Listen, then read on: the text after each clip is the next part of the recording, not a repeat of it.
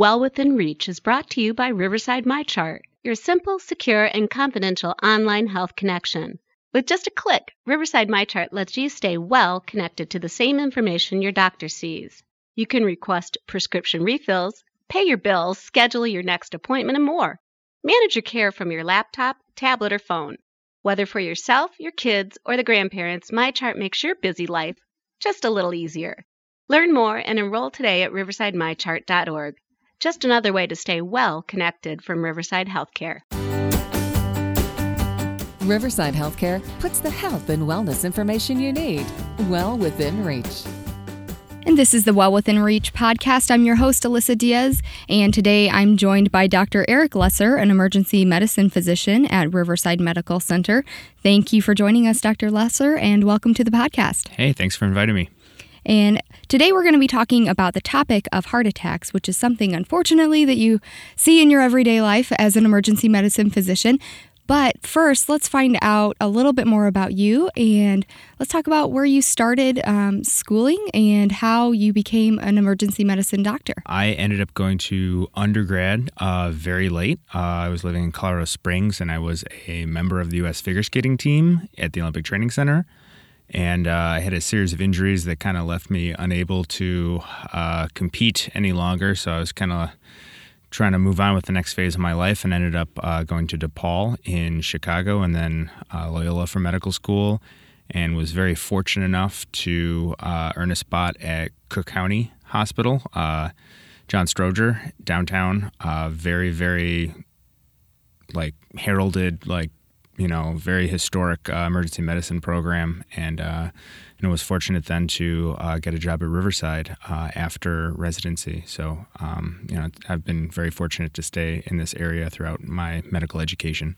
And did anything in particular draw you to emergency medicine in particular? I think it was the excitement. It was the it was the aspect of being able to you know help people with acute problems and get a sense of satisfaction from from helping people uh, with very acute issues uh, right there and then, and being able to see the improvement, um, and also kind of just a, a change of pace. You know, like the patient in this room has this problem, the patient in this room has that problem, and it's just a good variety. Right, right, and pace is pace is definitely part of part of it, and um, fast pace, and sure, I'm sure of.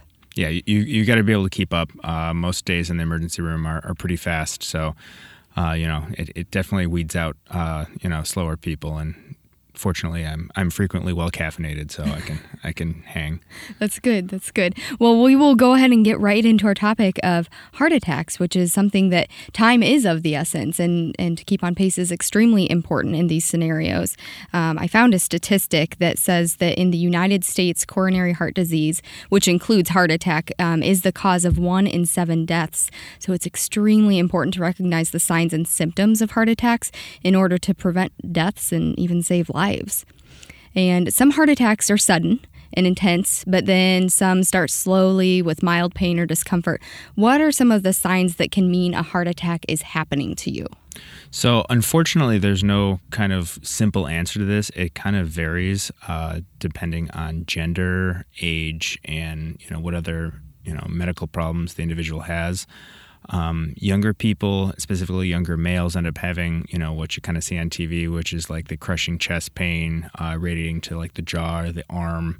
Um, and a lot of times females can have that too, but females and senior citizens can end up having um, kind of more like gradual vague symptoms. Um, a lot of times people come in with like this like vague feeling of nausea, uh, dizziness, um, generalized just like you know upper stomach ache, feeling of unwellness, tingling in their face or their left arm, and these are all worrisome signs of a heart attack as well. And men can you know have these symptoms as well. This isn't something that follows a, a cookbook you know approach, unfortunately, but uh, you know both men and women can have either chest pain or just kind of these vague symptoms that I was talking about. And, and so, bottom line, if something feels off, it's always best to get it checked out. Yeah, if you know, if there's something that is acutely different from how you know an individual normally feels, and it, it you know sticks around for for longer than you know just a few minutes, it's it's good to go get it checked out because a lot of times people who you know end up ignoring these symptoms can you know, have a, a significant heart attack or cardiac condition that could have been treated if they came in to the hospital at a, you know, earlier time than they do. Right. And so if someone is experiencing some some sort of symptoms related to these that they think, "Hey, maybe it could be a heart attack," what should they do? So, first and foremost, if you think that you're having a heart attack, you should absolutely call 911. Uh, that is the best thing that you can do um, because a lot of our treatment for these types of cardiac issues actually starts when the paramedics get to your door.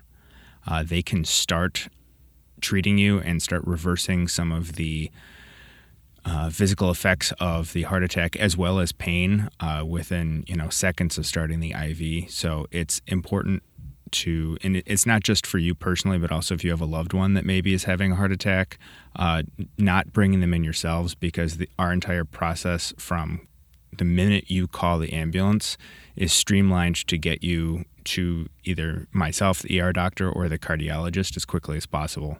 And it's pretty incredible technology inside those ambulances. You started to touch on it. And it, it's true that we can actually perform an EKG in the ambulance Absolutely. en route to the hospital. Absolutely. And that's really key so that everybody, the entire care team in the emergency department, knows what's coming in before they hit the door. And it's not just the emergency department, they actually are able to email us or fax us. Uh, depending on the technology that we have, um, the EKG before the patient hits the door, and I in turn can give that to the cardiologist. So, a you know cardiologist, a heart specialist, can be looking at the EKG when you're still 10 minutes away. Uh, you know, making a diagnosis and preparing what needs to be prepared to get you, you know, on the road to recovery. Yeah, and that's key when these moments matter.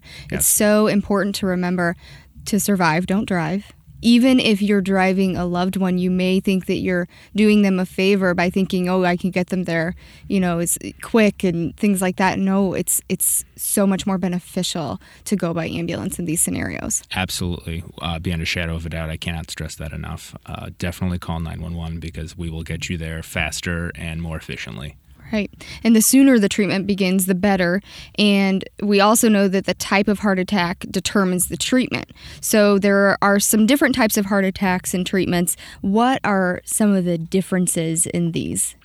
So, you know, just not making it overly complicated, um, you know, basically what causes a heart attack is a plaque formation in the arteries on the surface of the heart that supply the heart itself with necessarily necessary uh, blood and nutrients and certain types of plaques uh, can rupture and then cause clots on top of the rupture. It basically the the plaque will damage the internal structure of the artery and then cause a clot. And how bad how much the clot occludes the blood vessel will determine the severity of the heart attack. So, um, the important thing to remember here, though, the takeaway is that you know it's all part of the same disease progression.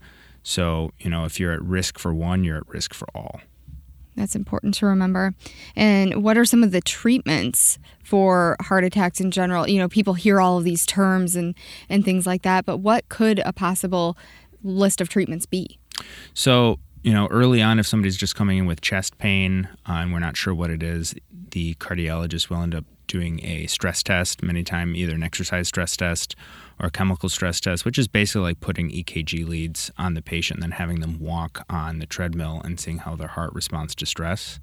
Uh, and that would be on one end of the spectrum, um, but all the way on the other end of the spectrum, um, you know, our cardiac catheterization lab is fully equipped to you know, basically do a cardiac cath where the cardiologist will essentially, you know, squirt some some dye into the arterial system while they're taking what's kind of like a real-time x-ray of the arteries in the heart and then seeing how well this dye gets through the arteries and then they're able to locate the occlusion and then they can actually open them up with a small balloon and then insert a stent to keep that artery open and the effects of you know doing this quickly uh, can really save you know heart muscle and and life. Um, so that's one of the reasons why it's important, you know, to call 911 when you're having these symptoms, is because the sooner that we get you into the cath lab, if you are having a heart attack, the sooner we can restore blood flow to the heart, and then the less amount of heart tissue dies. Yeah, exactly. And understandably, treatment can be really complex. So be sure that you, or if you're there with a loved one, are asking a lot of questions um, to learn more about your treatment plan and your lifestyle moving forward. But before any of this even happens, prevention is so important to Prevention discuss. is very important. And what are some of the tips that you can share with us from having a primary care physician onward um, to help prevent and eliminate some of these risk factors that could lead to something like a heart attack? So the first and most important thing you can do is have a primary care doctor. You know, no football team is going anywhere without a quarterback. You need somebody quarterbacking your health, um, and even physicians themselves need, you know, doctors, their own doctors. So uh, have a doctor, like make your follow up appointments. You know, if if your doctor's trying to get you to go in for some specialty exams, uh, you know, definitely follow up with those.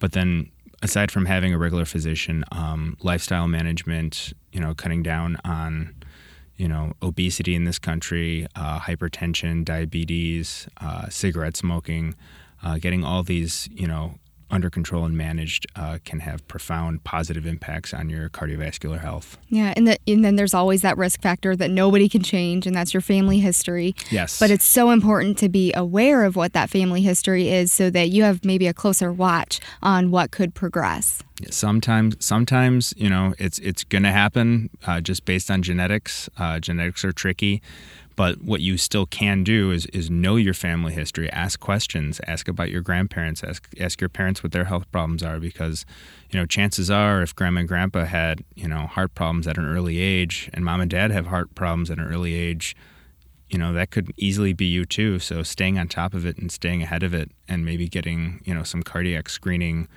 earlier than you normally would can can have a profound positive effect on your long-term health. Absolutely. And Riverside does have many resources for screenings and even help getting a primary care provider. So, for any information on topics like that, um, just visit riversidehealthcare.org and you'll find what you're looking for there.